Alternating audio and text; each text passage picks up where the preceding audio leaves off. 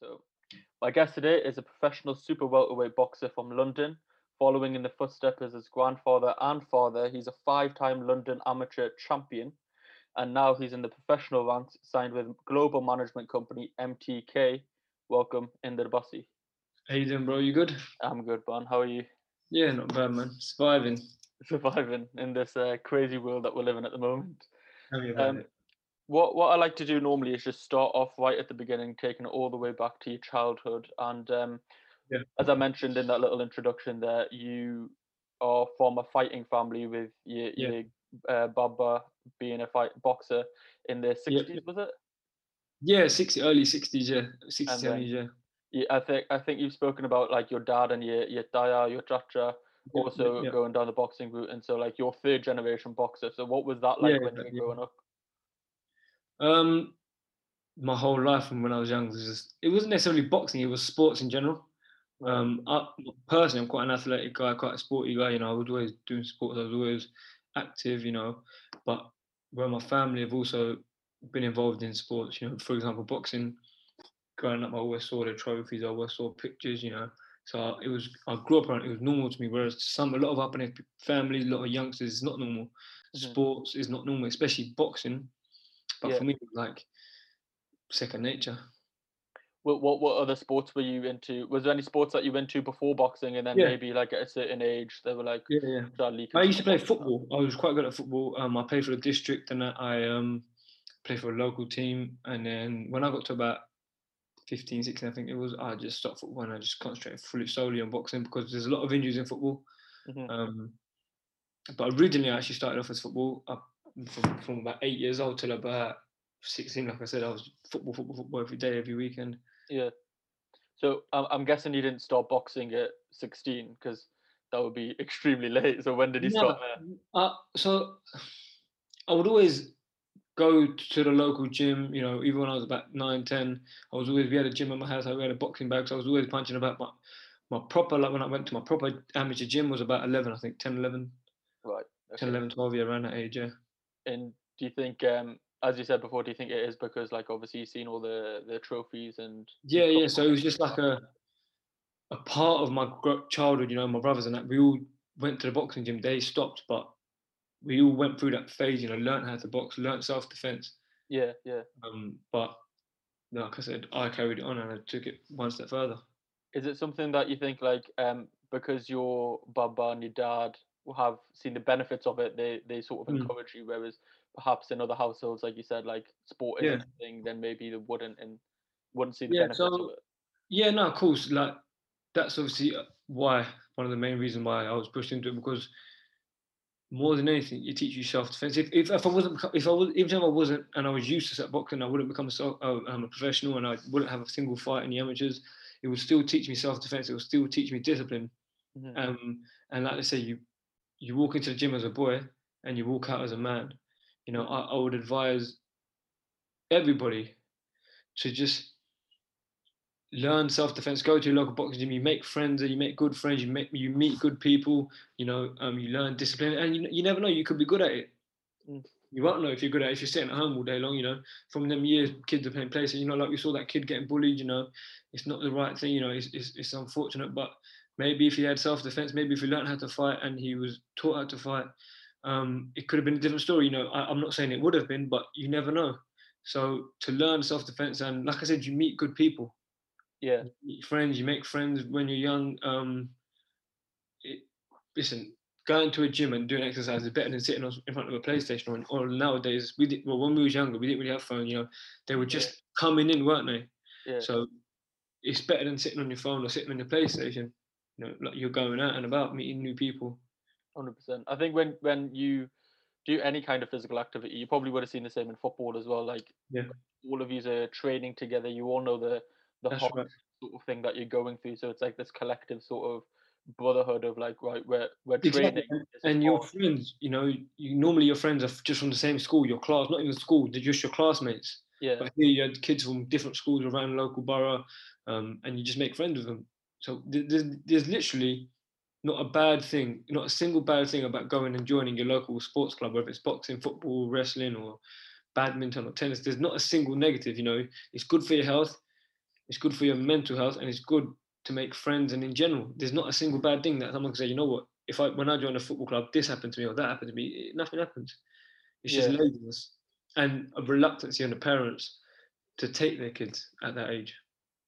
Yeah, because sometimes like especially with like um any sort of combat sport, it, it can be seen as d- dangerous on the outside. Yeah. But I mean, most of the time when you go, like you don't. It's not like on the first day you're gonna be chucked into exactly sport. this. People think this like boxing, like this Rocky film where like you're gonna walk into the gym and get your face smashed in, face smashed in, and everything else. But it's far from it. The reality is far from it. Um, and like I said, you won't know until you actually do it. Yeah, 100%. Not every single boxer has a broken nose or a bent face or you know brain damage. You know that's a very rare case of professional boxers. You're just going to the gym, the local gym, just to stay fit, stay strong, stay healthy mentally and physically. Um, and it's one of the hardest workouts. Like I've been to oh yeah, of course. boxing gyms. I've been to like um uh, an MMA gym uh, up here in like Newcastle, and um, Yeah. it's it's honestly I, I've been going like actively to the gym, as in for like Yeah.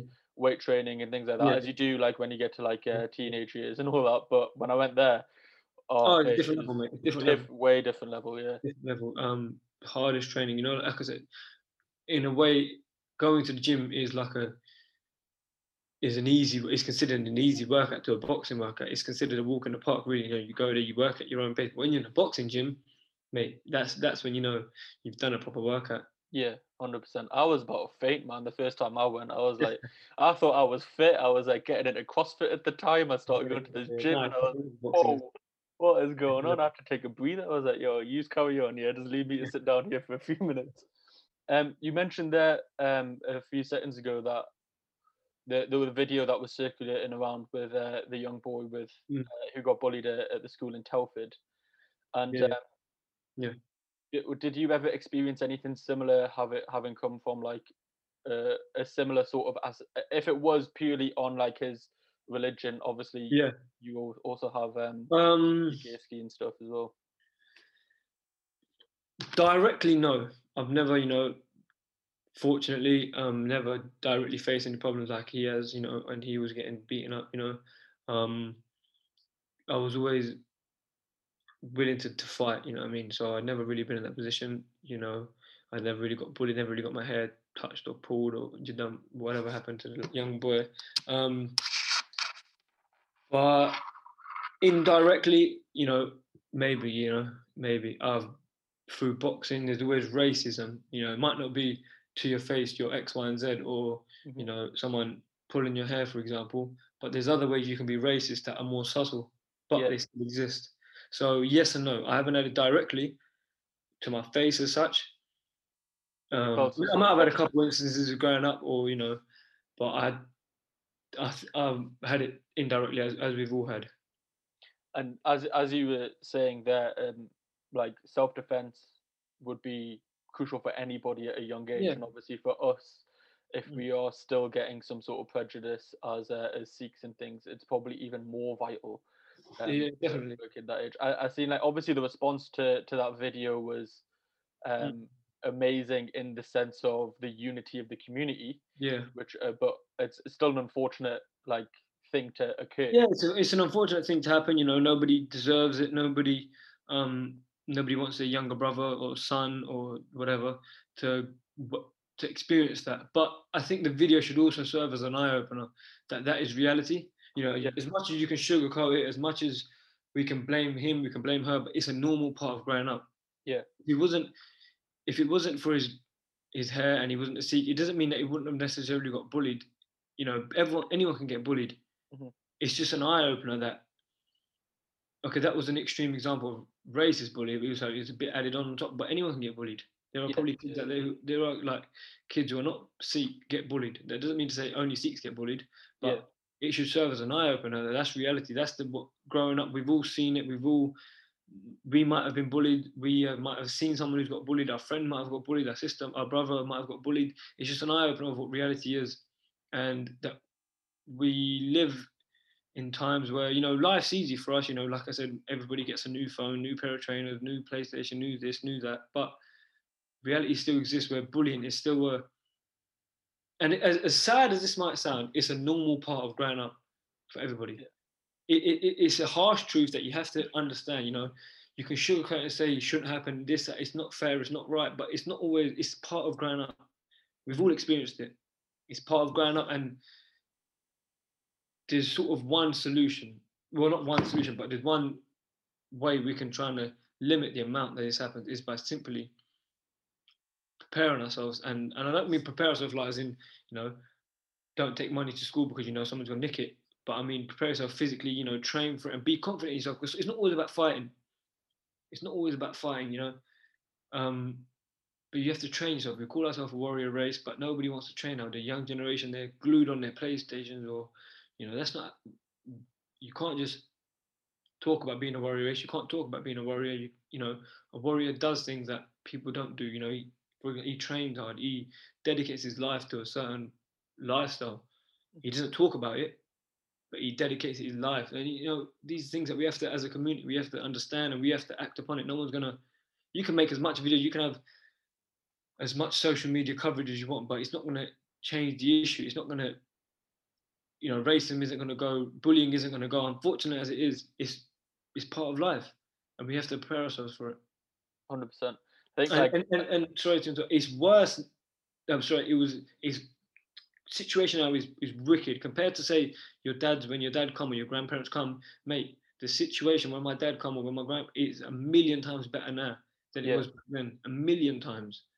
Back then it was straight up racing. We was you know where there's I don't know I think there's 250,000 Sikhs in the country. There was 25,000 yeah, you know, it was direct and your your house front windows would get smashed and your cars would, would get smashed. Your you would get beaten up like Mhm. by every day, every day, every day, every day. And they went through it. They soldiered because they was hard. They were stronger than us.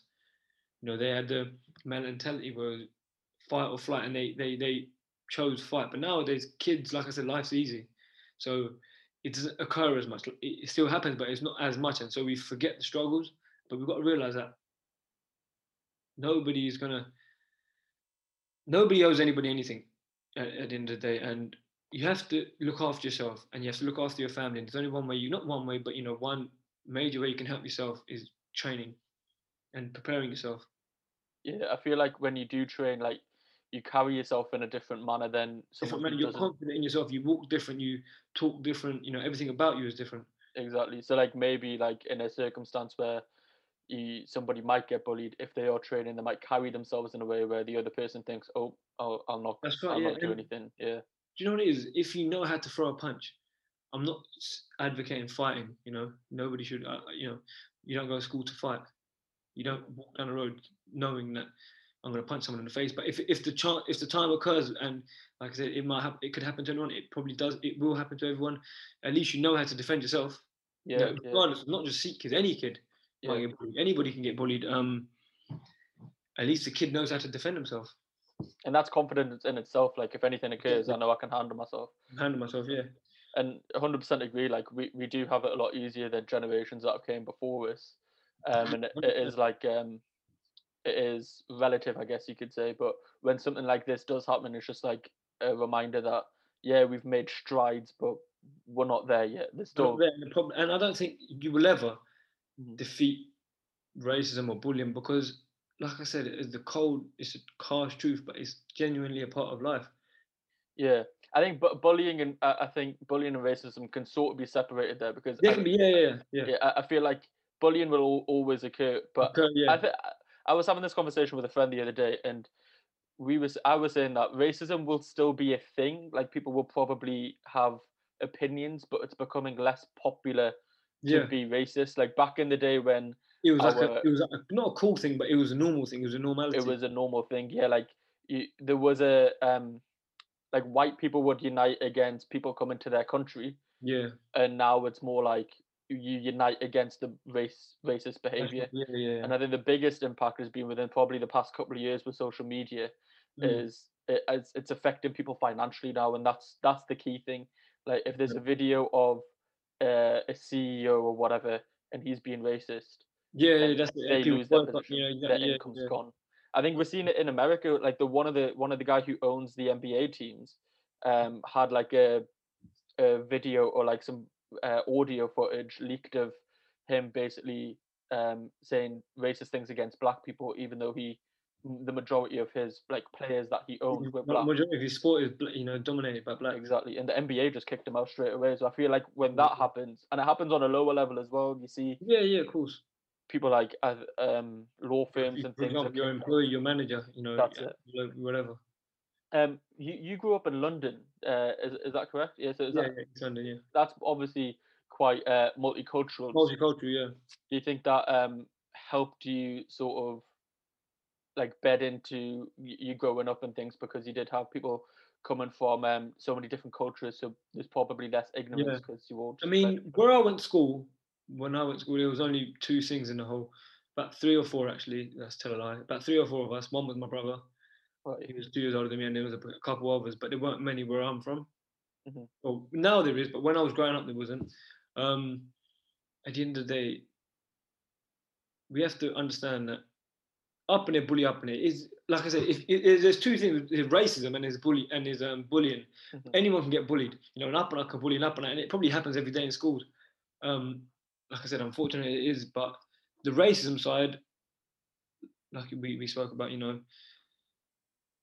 that is changing. Attitudes are changing. You know, you, you could live in an area that's you know heavily English and not many um, other ethnic uh, minorities living there, but you know, it's it's changed a lot. Mhm. People are a lot more understanding. They're a lot more um, open. Um, but bullying, the bullying side, I think that's just it happens everywhere. yeah, yeah, especially when it's like young boys as well. Like um, Yeah, yeah. But you get like- to that age. and and everyone's everyone's everyone's like you know picking on a weaker kid. Um, I you know you and I we both saw it growing up, and to be honest, I, I had a kid who who was um it was Polish. He'd come from Poland, and he'd always get picked on because. But I used to, I used to, I, he was a nice guy. No one really understood him. You know, he, it's not it's not his fault he didn't speak English. Um, he was a nice kid, and he was actually my friend. And then, it, like I said, bullying. Everyone always gets bullied, but it's our duty as Sikhs to stand up to for them or against or you know against the bullies. But you know, it's just life. Yeah. Um, pivoting back to, to, to the boxing career and when you got into wh- when did you um like catch the bug? It, I know that's a it's quite a vague term, but it is it's Mhm. always like I think most people know when they've found their passion.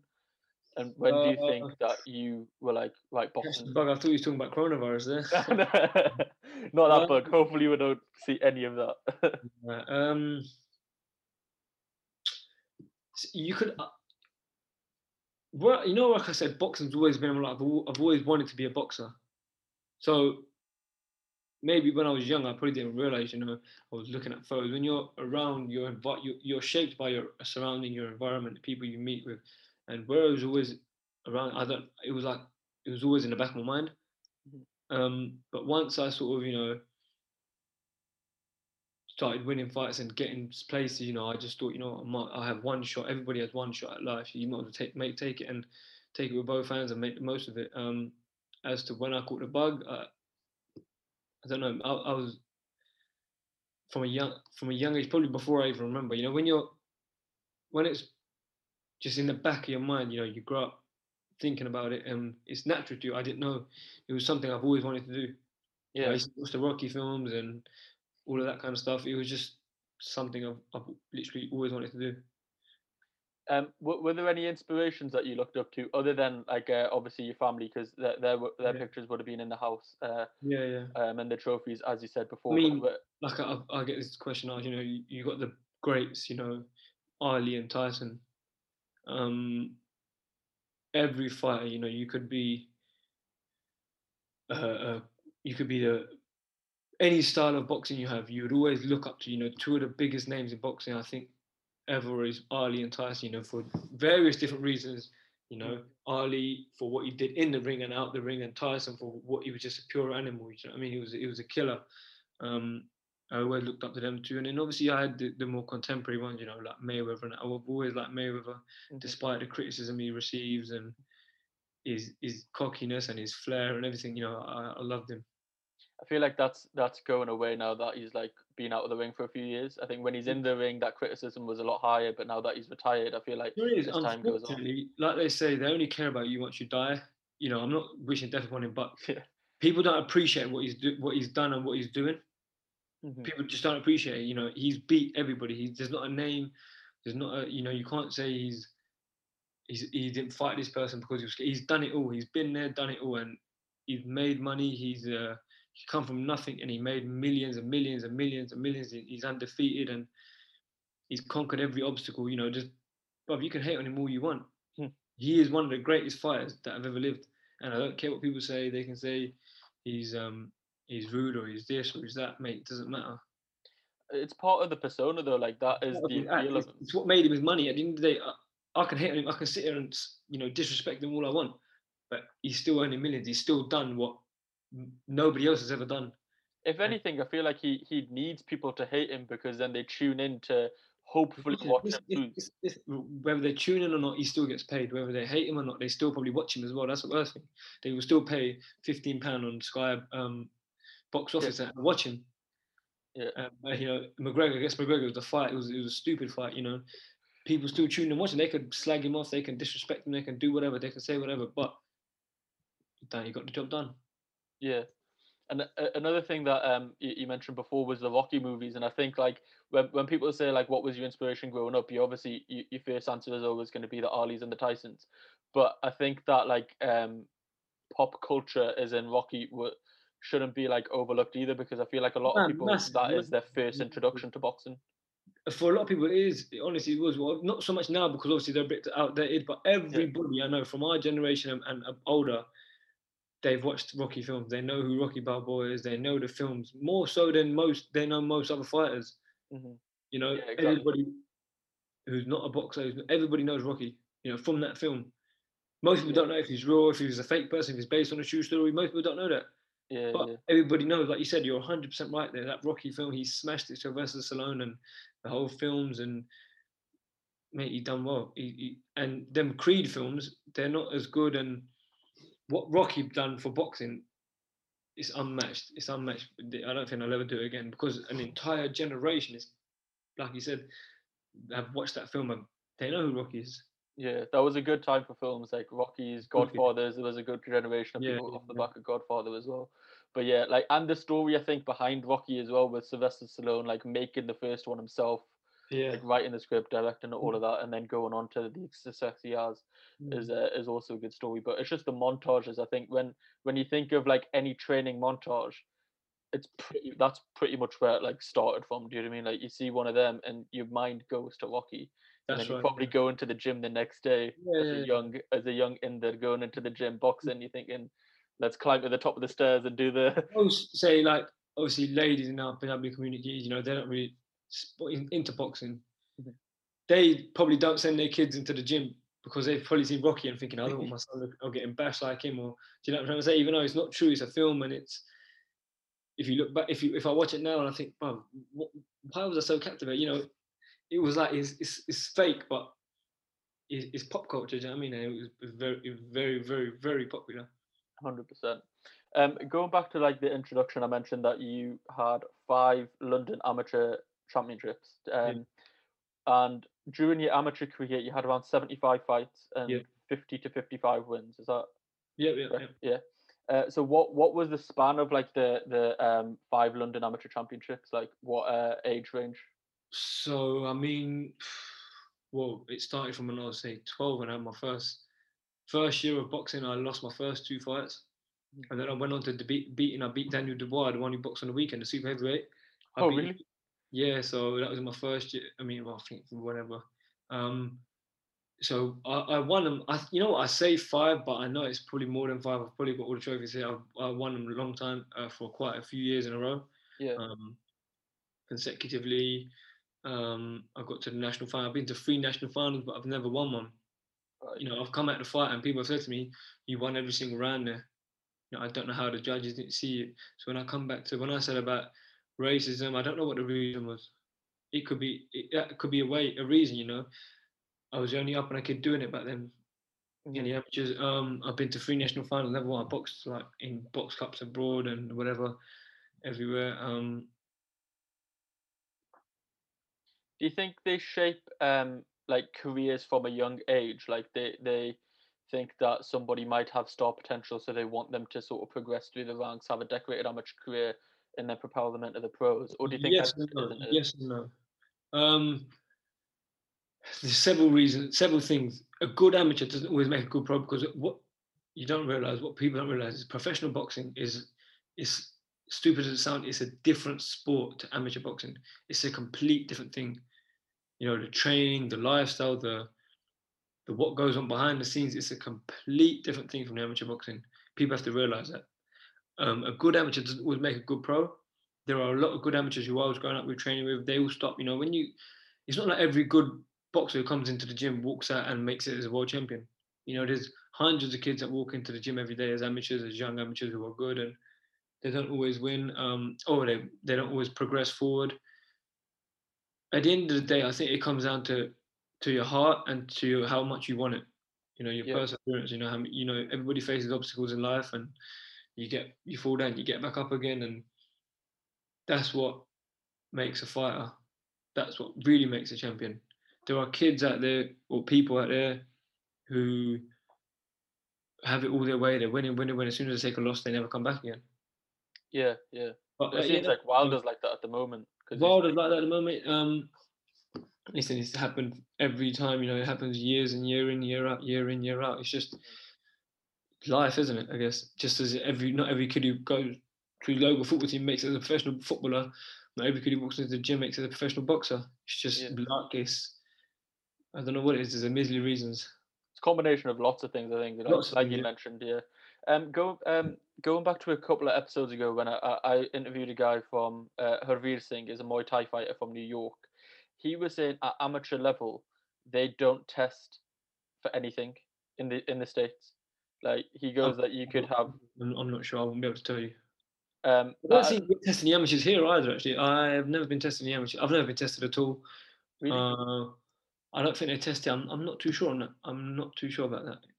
okay because that that's surprising to me just because I think like obviously safety of fighters and etc. But maybe it's because there's not as much funding at amateur level and then professional Yeah, I mean, obviously there's more money in sport. Um, maybe if you go to like Olympics and stuff, if you get to like that sort of level, there probably is some sort of testing available. Testing there, there is testing. Yeah, there is. There is. Yeah, there's a test Um, at Olympic level. They can't test every single amateur in the world. It just doesn't make sense monetarily, financially, and all that stuff. Um, I think when you get to a certain level, they do test you.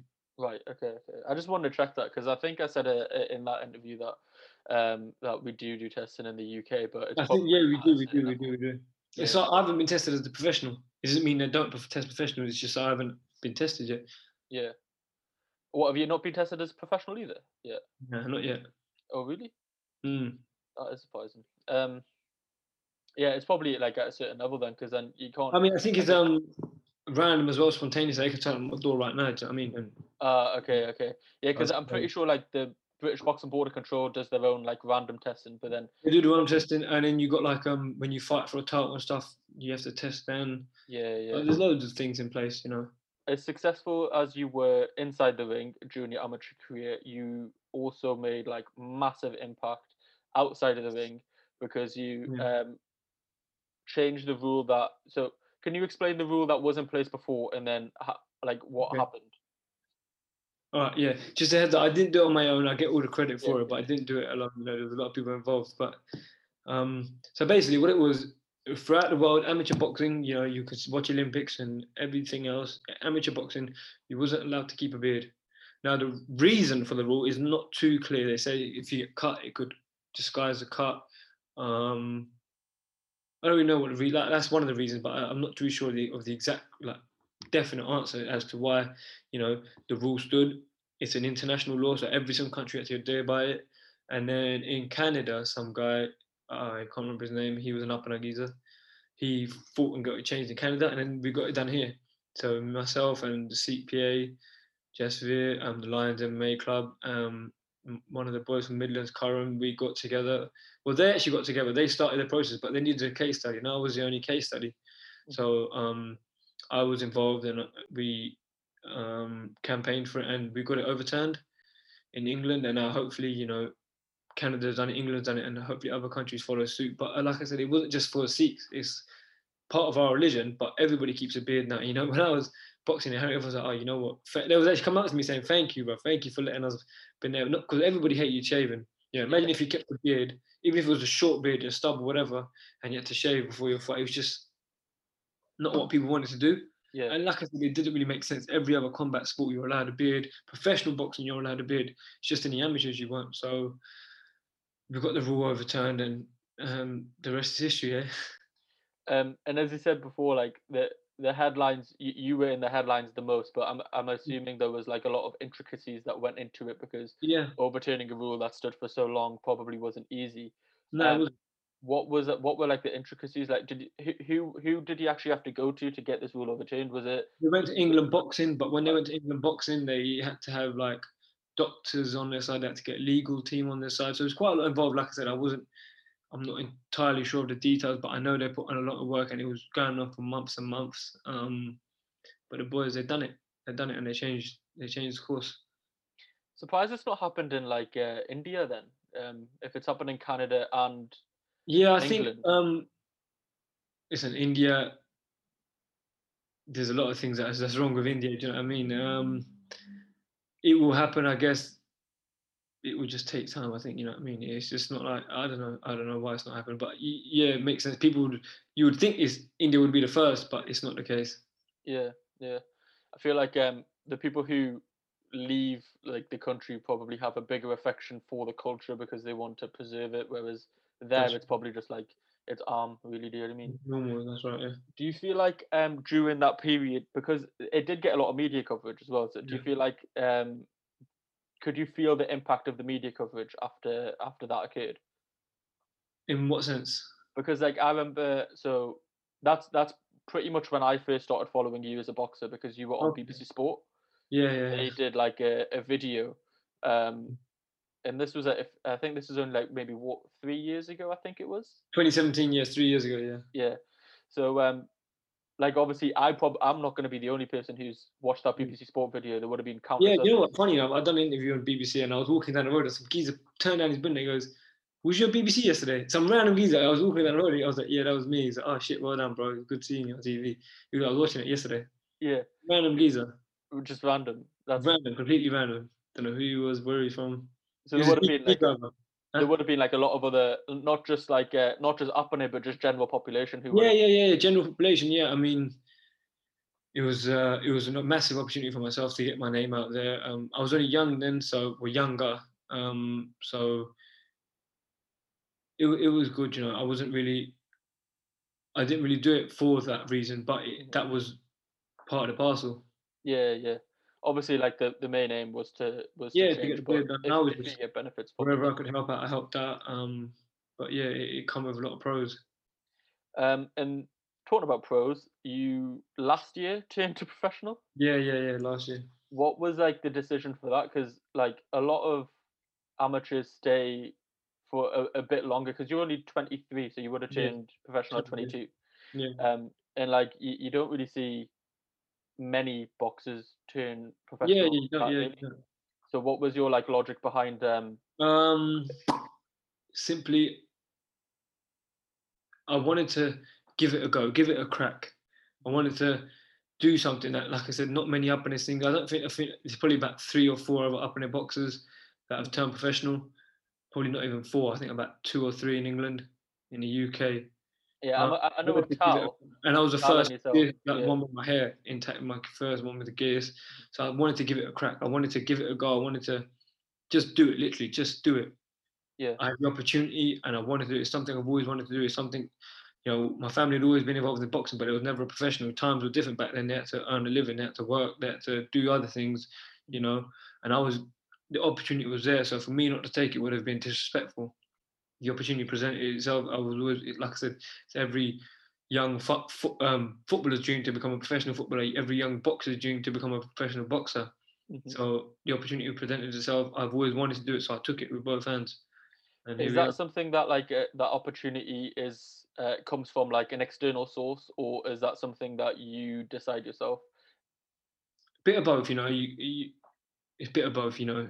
You can't just wake up and say I'm, I'm going to be a professional boxer and expect to be a professional boxer. Mhm. Um, you, know, you have to work for it, and then also you have to speak to people, get in touch with people. You know, there's a variety. There's a very variety of different reasons. There's various reasons as to how you become a professional. But you know, I've done it, and uh, here I am.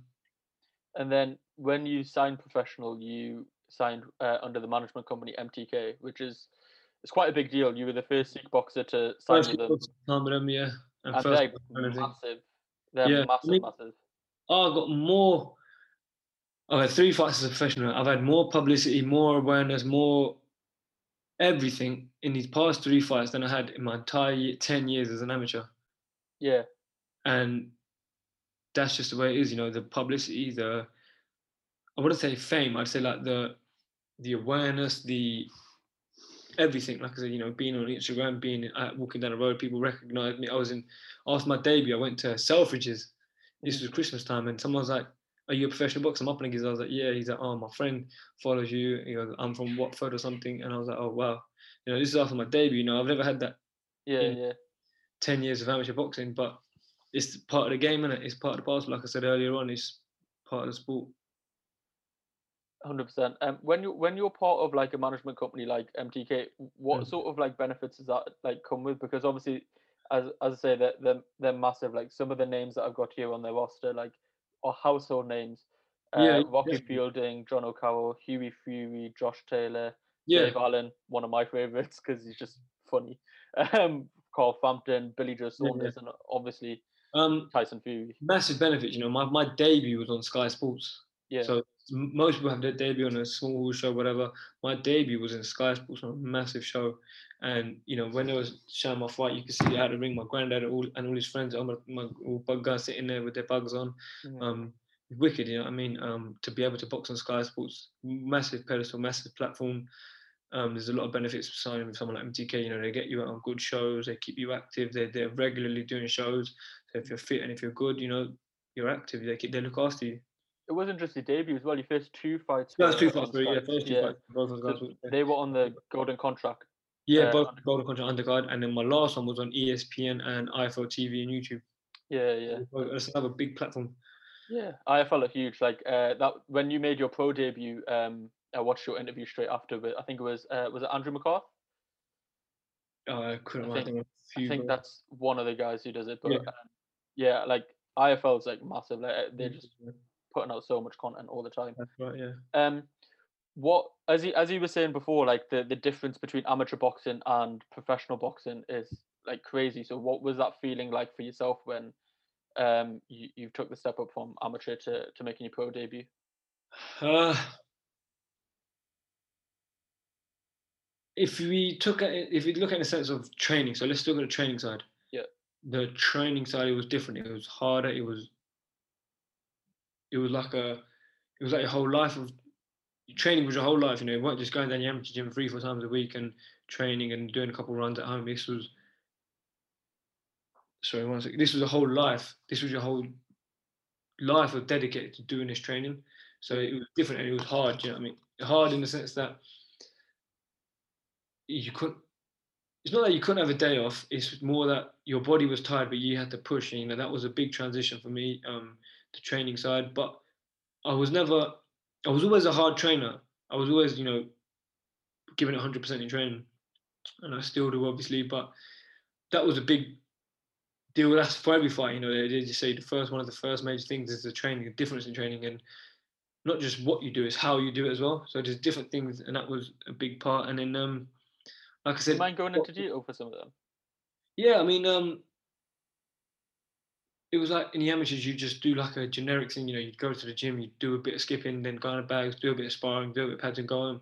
Whereas in the bo- professional boxing, it was specific. You know, my first say month, six weeks, I was doing footwork drills. All my coach had me doing was footwork drills, footwork drills foot, every day, every day. It was boring, and I was like, it's not good enough. It's not hard enough. I was thinking, this is not, this is not training, but it it helped, and it helped my footwork. You know, it could be the smallest thing ever, but with rep- repetition, it was working on specific things. It wasn't just doing the same thing every day, you know, just to just to go through the motions, go through the paces. It was specific. It was training was a bit more scientific. It was a bit more like I had a lot more pressure on my shoulders in a way because like I had my debut on two massive platform, my debut on a massive platform, my second fight.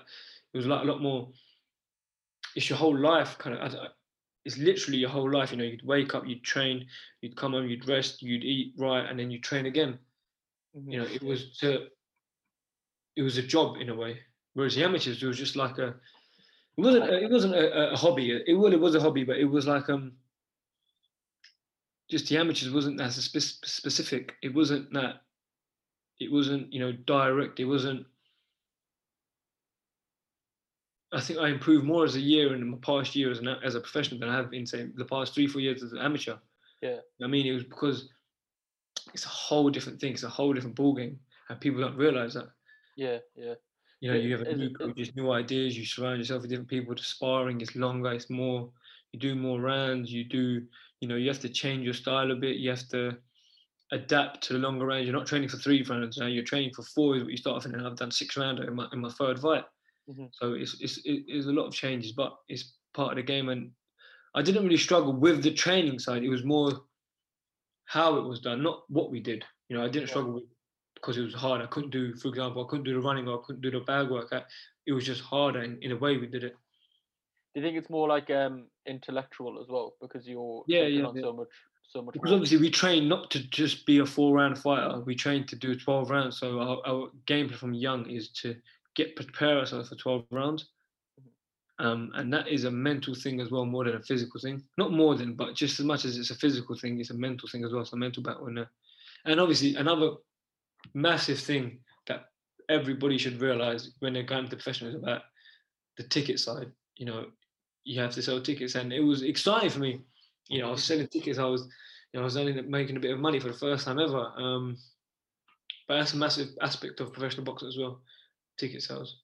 Do you think it's because um, in the amateurs you work more on yourself, whereas in the professionals you work specifically to an opponent because you know that's what's coming up? What's, what's partially, partially. I mean, in the amateurs, when you get to a certain level, you know who you're fighting. You're not just going to fight a random guy. Right. When you're young, it's different. But uh, that wasn't a difference. I don't really. There's not one thing that was different. It was just everything. Everything. You're training for an opponent, specific opponent. Yeah, you're right. You were training to fight longer rounds. Yeah, we were doing it. We were training to be stronger. You know, strength training is a massive difference. You know, we're doing a lot of strength work.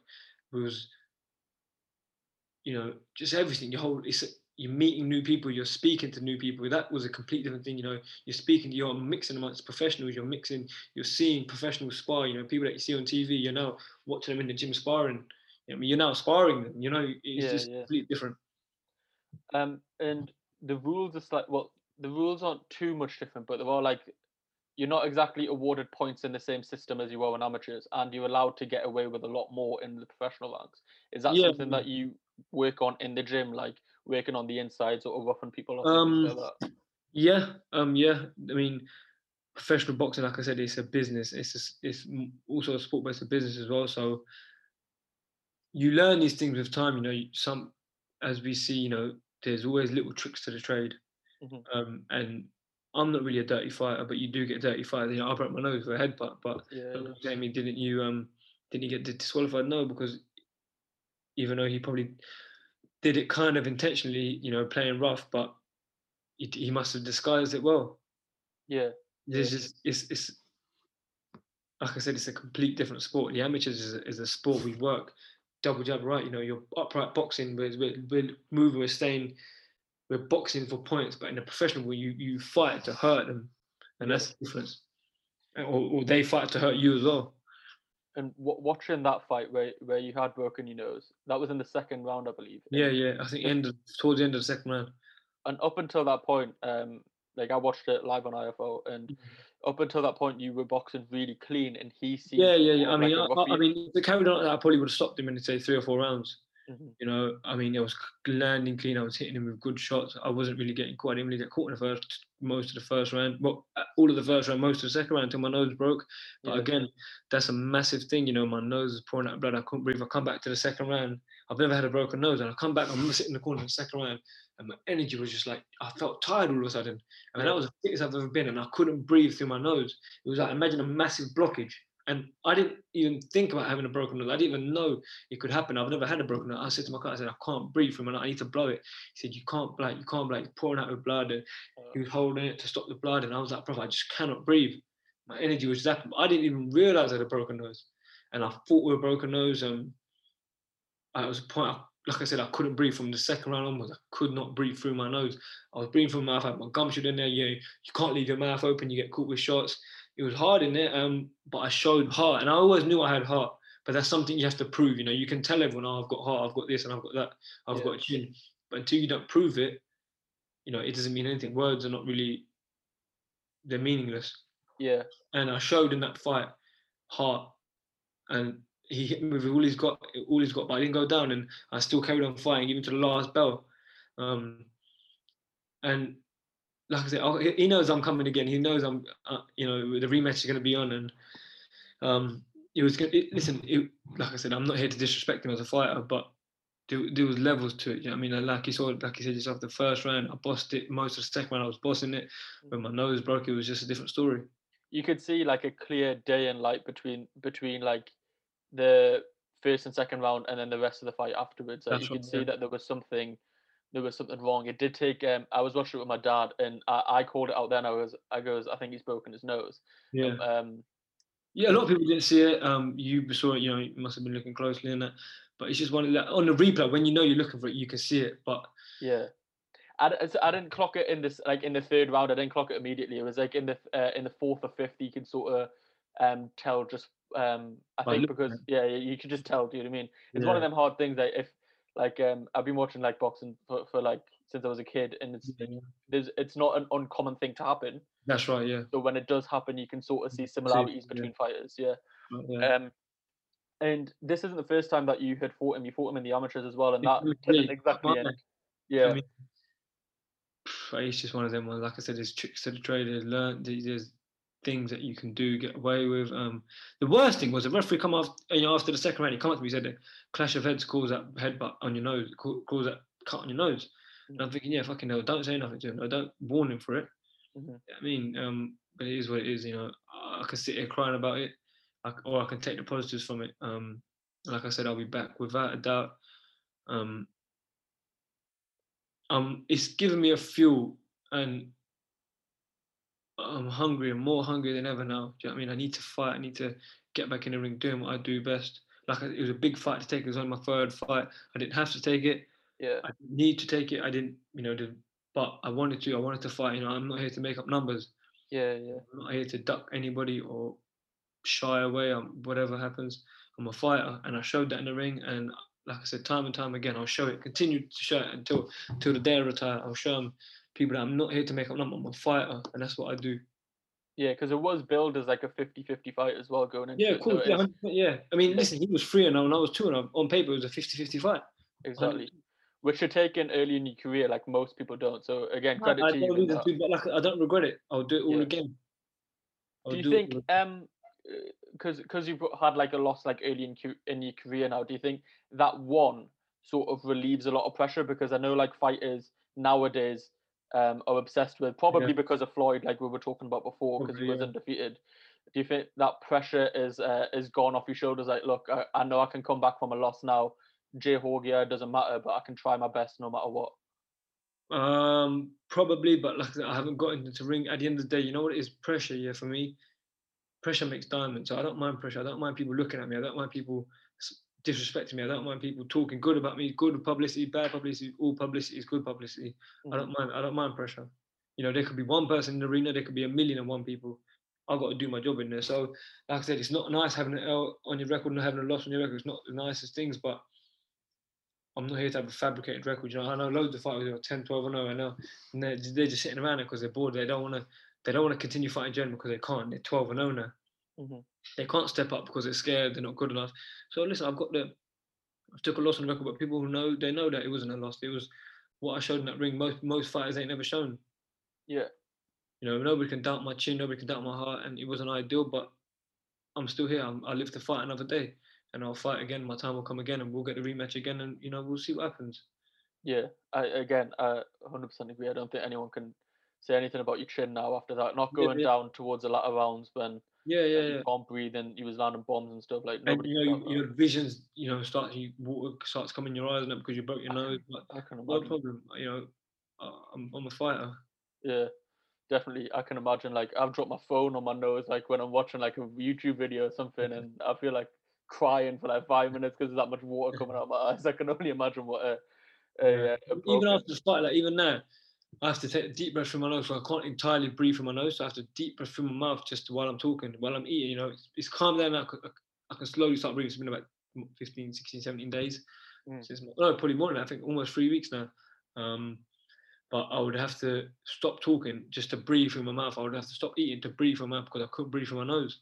And I was thinking, I, I- I'd done a fight. You know, I had someone on me trying to kill me, trying to knock me out, and my heart got me through it. And like I said, we got a chin. He would have had to hit me with a sledgehammer to take me down.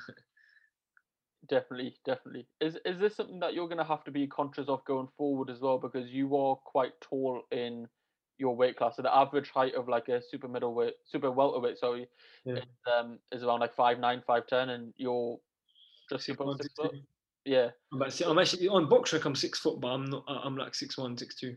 yeah. So is this something that like I, think you see it all the time where like a bigger fighter goes in with a smaller fighter, there tends to be a lot of head clashes just because Yeah, yeah, yeah. you're I mean, just, down, um, they're punching up. honest, I've had seven. You got. I've had seventy-five amateur fights. I've only ever cut my head twice, and both times against him. Yeah, So I'm not really conscious. When I'm in the ring, anything can happen. I'm prepared for the worst. It's yeah, yeah. for me. I'm prepared for the worst. Um, and as we were speaking about energy levels, like obviously that is a that's that's a an occurrence that isn't going to happen every fight. Hopefully, that y- like a break in the Yeah, nose. yeah. But how do you like manage energy levels during the day as a whole? Because obviously you need to be, uh, you need to have full energy during that Yeah. fight. Should be. can able- imagine- You know what? That's probably the ones that I'm not too educated on. I've never really bothered too much about, which is a good thing. It's a bad thing. I'm not too sure. right. I just do myself on a day. You know, I chill out. I enjoy myself. I just listen to music. I eat normally. I I don't do anything unusual that I've never done. You know, I just mm. be myself. You know, I was in a hotel, I was in quarantine. I was just chilling in my room. You know, I was going downstairs to the lobby area where everyone else was. Just just doing me. It's just Yeah. at the end of the day, we can in our mind, our mind really powerful. You can either you can overthink and you can tire yourself thinking about the fight Yeah, and trying to prepare yourself in the morning of the fight. You know, I've got a fight. I'm going to do this. I'm going to do that. But when you get in the ring, everybody, like Tyson said, Mike Tyson everybody has a plan till they get punched in the face. So there's no point worrying about it. It's, it's a spar. You've done a million spars. I've had a- hundreds of fights before. It's no problem. It's another fight. Whatever happens, I know what I've got to do. When I get in the ring, it's got to be second nature to me because I've already done it in the in this in the in the ring in the training camp. So what I'm going to do in the ring is going to be nothing new to me. It's going to be another day, another dollar. You know, the fight's over. I'm going to go home. You know, um, I don't kill myself. I don't stress out over my fight. I don't worry myself. I don't lock myself from everybody. I just be myself, be normal, be cool, do my bar in the morning, and just chill out, enjoy myself. yeah. It's journey. You have to enjoy the journey. Do you know what I mean?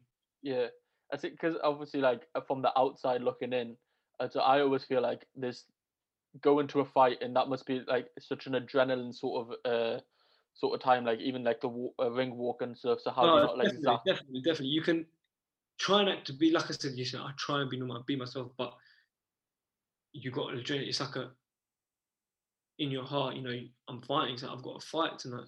Yeah, It's not yeah, just a football match. It's a fight.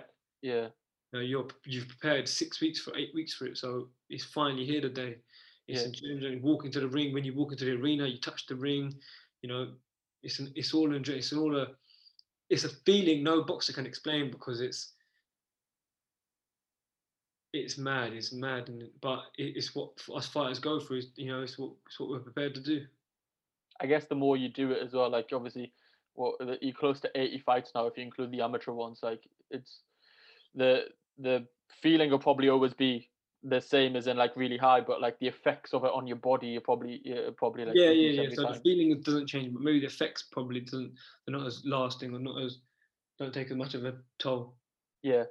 Um, and you're uh, currently in the super welterweight, but I've heard that you say that you could even make welterweight if you had to. I don't know. I mean, I've been told I can make welterweight. Right. I'm never silly weight above. I'm never. I'm like right now probably about 74 kilos, so Yeah. about about half a stone over my fight weight, which is super middle, so it's not a big deal. I could probably make welterweight. I'm not too sure. I'd have to. I'd have to. I'd have to see. Do you know what I mean? Yeah, yeah. Much. But you're still quite young as well. Like as as I said, you're only 23. Do you Yeah. think um it's do you think it's more likely that you'll end up going up weight classes as time progresses? Probably, probably. I mean, that's the natural thing that everyone does, man. They go up as they grow older. yeah. You never know. You never know.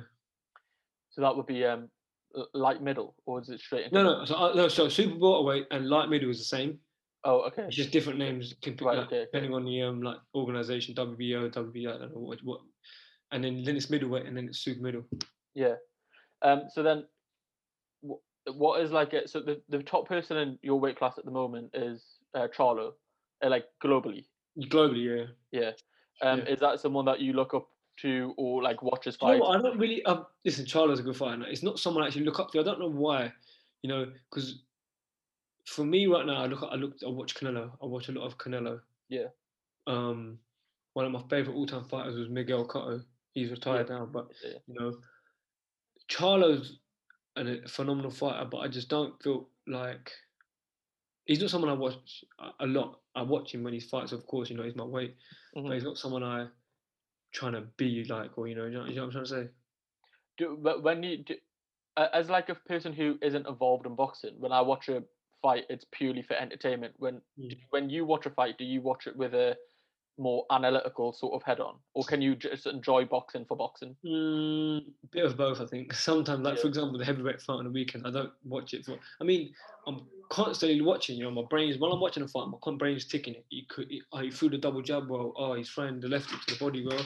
Yeah. But um, um, like he threw the left hook to the body well, or he done this or he done that. But when uh, it's hard, you can't always log off when you're watching boxing because. We, we we watch them to be like them kind of thing sometimes. Yeah, and then in the UK scene, you've got um like Anthony Fowler, Yeah. Cheeseman. Um, is that something that you look probably a bit more closely because that's Closely, yeah, yeah, def- definitely, definitely, definitely. You know, you look at them more closely because one day I could be fighting in the near future. It's more than highly likely I could be fighting one of them. So when I watch them, it's to learn to see what they do, see what they don't do. Um, but when you watch big fights, I mean, I could watch Lomachenko. I watch him. I watch him for entertainment, but I watch him to to learn from him as well. Do you know what I mean? Um, and then going into that, so like uh, in boxing, I feel like I, I I like Matchroom and I listen to Eddie Hearn a lot because he is like a quite a flamboyant character, and he always says that you're like you're never more than three fights away than from a big fight. Yeah. Is that what you think in your head? Like if you smash your next three fights, you could go up against one of the the top ones in the UK, and then if you beat them, you can go up to next thing. Or do you just not feel You like? I've never, I've never actually heard, I've never knew he said that, but it's quite a good way to look at things. You know what I mean? You know, I've only had three fights, so to say three for me might be a bit of a stretch. yeah, yeah, But yeah. um, it's a it's a good way of looking at boxing because you know three fights. You know, I could be in line for a eliminator for like a southern area or like an English title, of course. Mhm. Um, definitely, but listen, you know, it is you got to treat every fight like it's your last fight, Yeah. like um, do or die kind of thing. Mhm. No one's gonna, you know, give you an easy fight just so you can win next time. Do you know what I mean? It Yeah, yeah. Like every fight, you got to focus on in the moment. definitely. Is do, do you feel like there's a clear path to follow, or do you feel like it's just more? Nah, You it's gotta not, take- no clear path. There's fighters out there who have boxed for world titles, but they haven't really boxed no British competition. But there's fighters out there who have boxed com- like n- local competition, competition, and it's harder. They've gone the hard way. You know, it just depends. There's no clear cut route for anything or anyone. It's Mm. just like I said, you got to get through every fight at, at a time and then see where that leads you, kind of thing.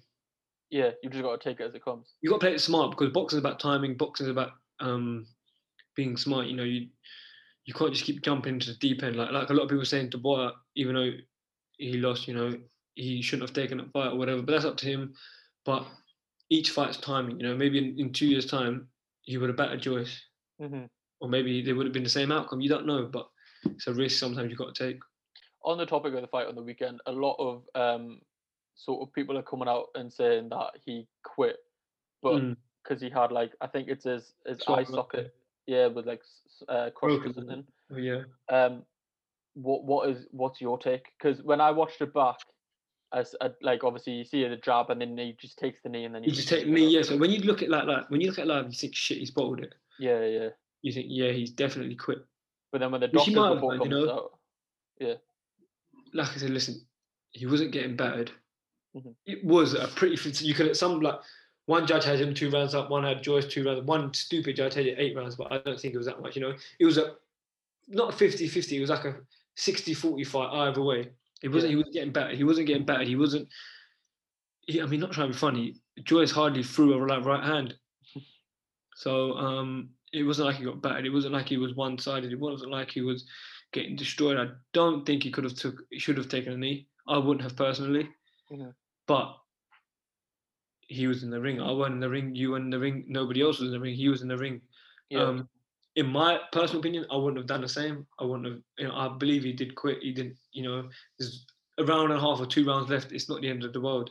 Mhm. Um, but like That's I what said, I we- thought when I watched it as well. we were in the ten- ring. You, you, you know, me, we were in the ring. We don't have no right to say he done this or he done that. We should have done this. You know, the man in the ring is the man in the ring. Yeah, Everybody else, we're just spectators. Hundred percent, hundred percent.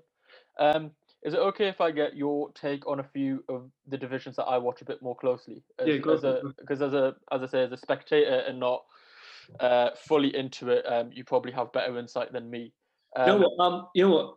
I don't actually watch all these big fights sometimes. Um, Right. Okay. most of them happen at like 11, 12 o'clock at night, or like the American ones at four. I'm, I don't stay awake for that late. But yeah, go for it. Ask me. I, I'm, I'm obviously. Um, so you've spoken about Lomachenko uh, a few times, so uh, it's probably best to start off with the lightweight division. Um, so the the four the four-ish fighters that I watch like more closely is, as I said, Loma. Um, I quite like Devin Haney, um, Teofimo Lopez, obviously because he beat Loma, and um, Ryan Garcia. So out of them four, who would you say is Lopez by far. yeah? He's proved it. I think Devin Haney's good. Ryan Garcia is good. You know, uh, but they're not on T- Teofimo Lopez's level. You know. Lopez, he's beaten man. And I Yeah. think Tank Tank's a lightweight, isn't he? I think so. I think he's in that. Yeah, I think Tank beats all of them except, you know, I'm not too sure of him on Lopez. That's a very 50-50 fight.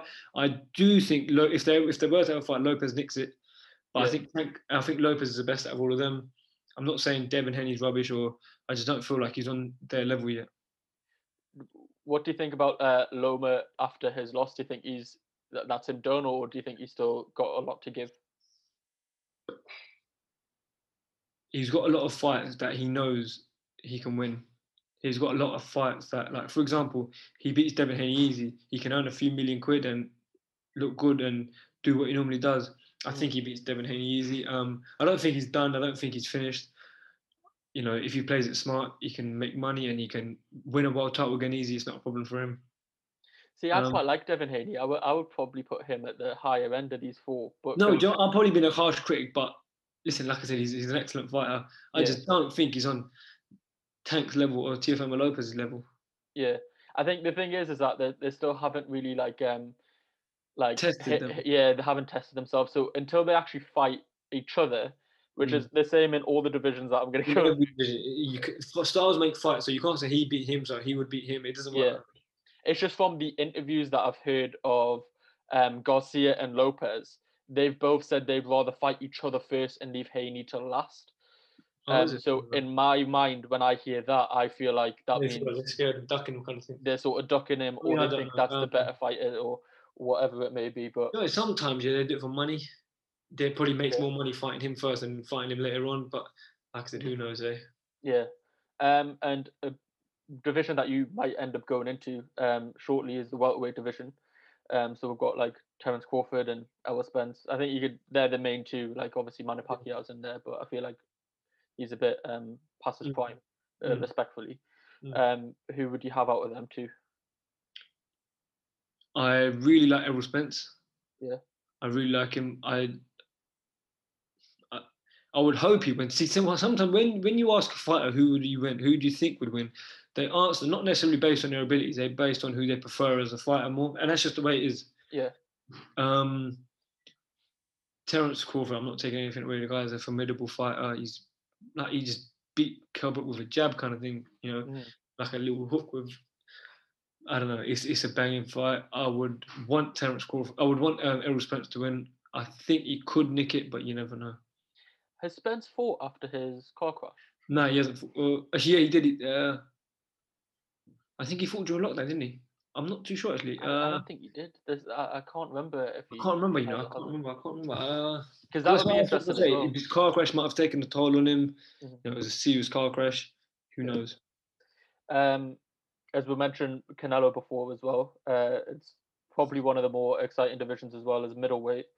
Um, you've got Canelo, Triple G, Billy Joe Saunders. I th- um, what, what's your opinion on that? I don't, I don't really feel like I want to see another Triple G fight just because. no, no, no, boring, boring. Yeah, I don't even want to see another two Tyson Fury Deontay Wilder fight. But when in regards to Canelo and that, I'd like to see Canelo and Billy Joe Saunders.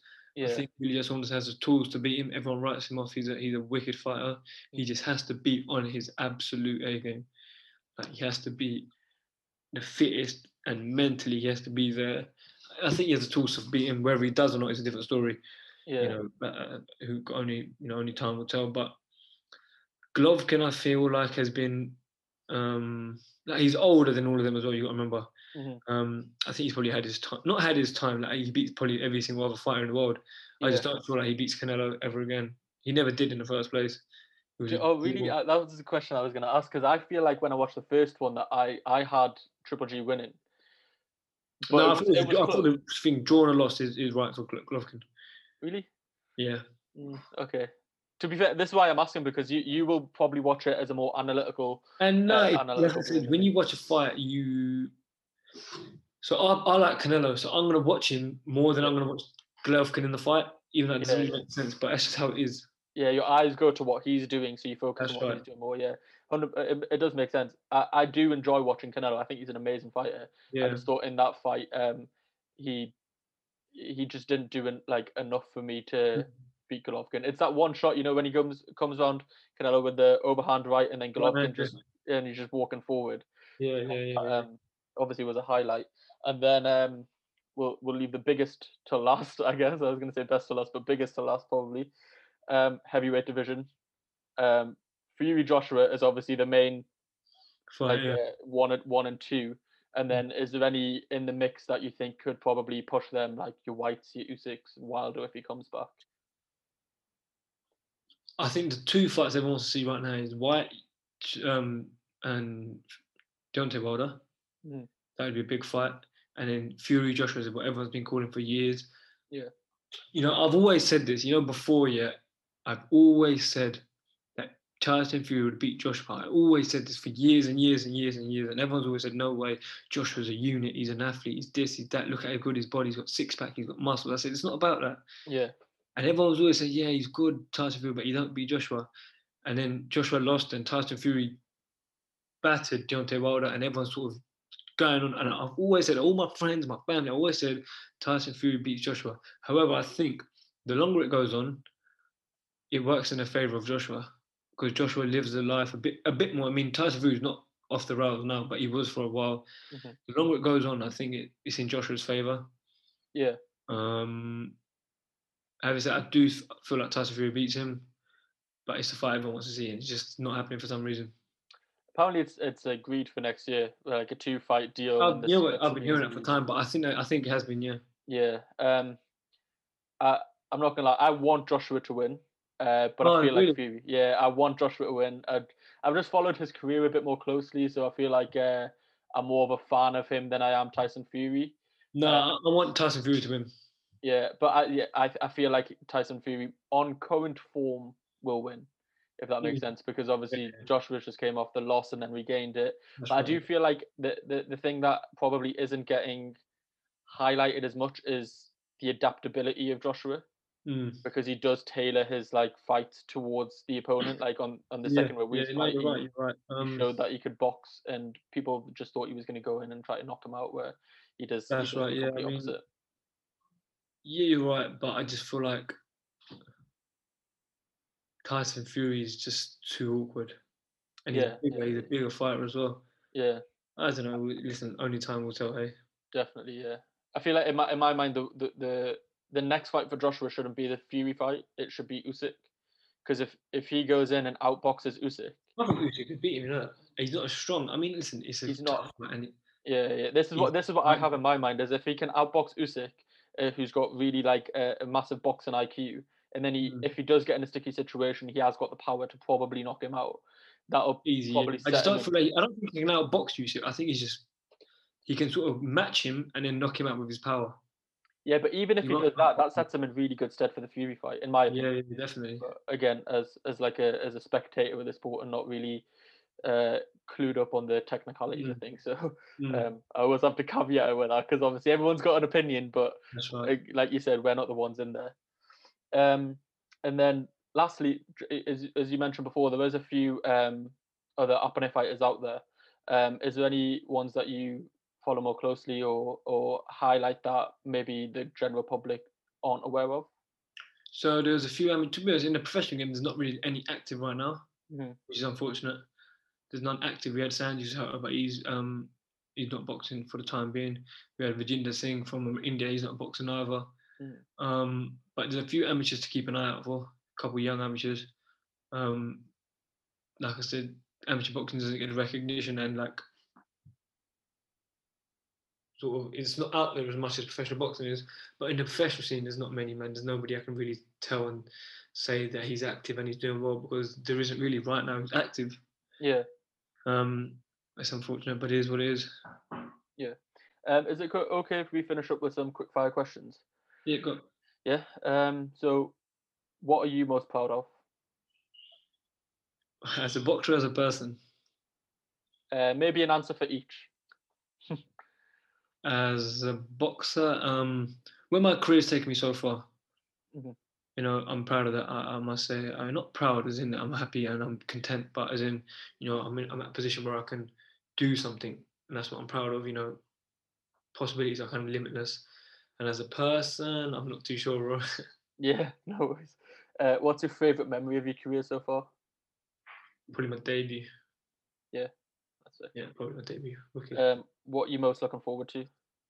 What's my What are you most looking forward to? uh, as a boxer? Yeah. Uh, is either anything in life? But possibilities that I have that are presentable, that are like you know available to me in the coming years. That's what I'm looking forward to. That's what I'm excited for. That's what I'm working towards. Like I said, um, I do see myself fighting for titles, contesting for titles, and you know that excites me. That's what Yeah. keeps me going.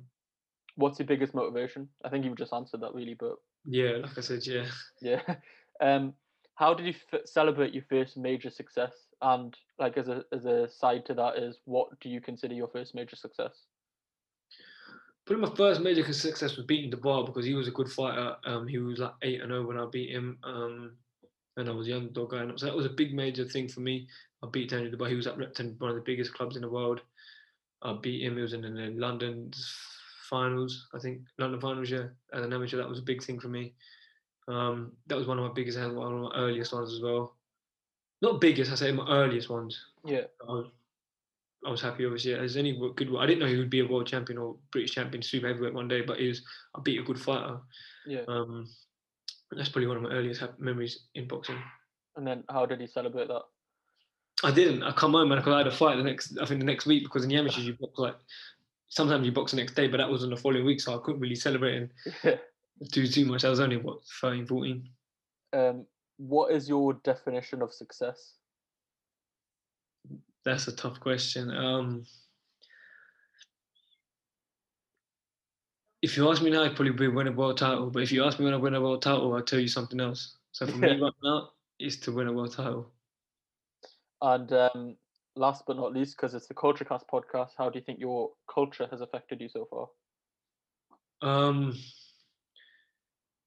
it inspires me. You know I mean? It inspires me to where we come from, to being able to represent my culture, to be able to put my culture forward. You know, wherever I go, regardless of whether I talk about Sikhi or my, my, my being from Punjab, even if I don't mention it, it's still it's still speaks for itself from my appearance. You know what I mean? So I'm always carrying my my identity with me. That's at the forefront of everything I do, Mhm. uh, whether intentionally or unintentionally. It's always there. So um, it inspires me who we come from, where we come from. You know, the struggles and everything. That that's what inspires me. Yeah, that's dope. That's dope. Um, and again, yeah, thank you for for the No, no, thank you, bro. Pleasure's all mine, bro. Thank you for this, man. Taking your time out and giving me the opportunity. No bother, man. I'll uh, I'll leave your Instagram because that's your only social media uh, below. really social media, yeah.